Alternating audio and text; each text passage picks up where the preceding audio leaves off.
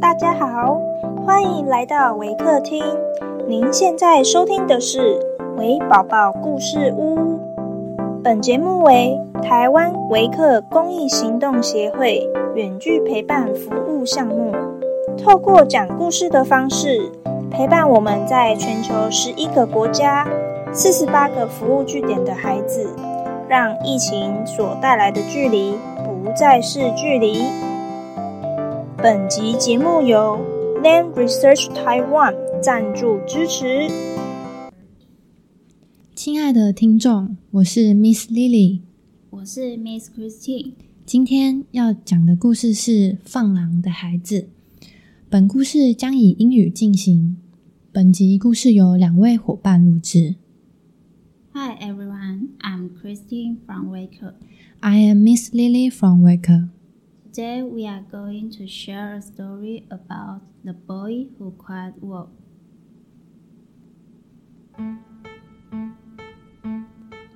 The boy who cried wolf. Once, there was a boy who became bold when he watched over the village sheep grazing on the hillside. To entertain himself,He sang out, "Wolf, wolf, the wolf is chasing the sheep."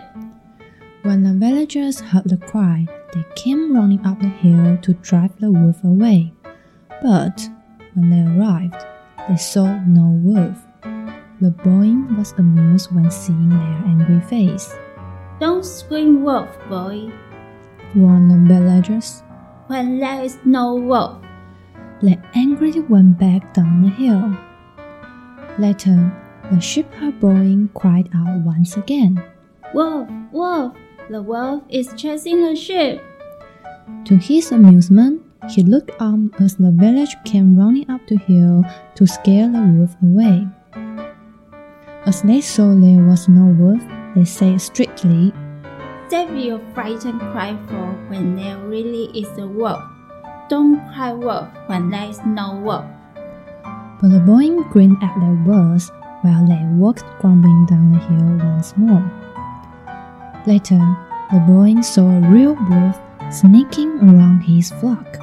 Alarmed, he jumped on his feet and cried out as loud as he could, "Wolf! Wolf!"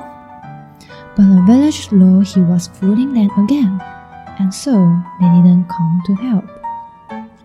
At sunset, the villagers went looking for the boy,who hadn't returned was their sheep. When they went up the hill, they found him weeping. "There really was a wolf here. The flock is gone. I cried out wolf, but you didn't come," he wailed. An old man went to comfort the boy. As he put his arm around him, he said, "Nobody believes a liar, even when he is telling the truth."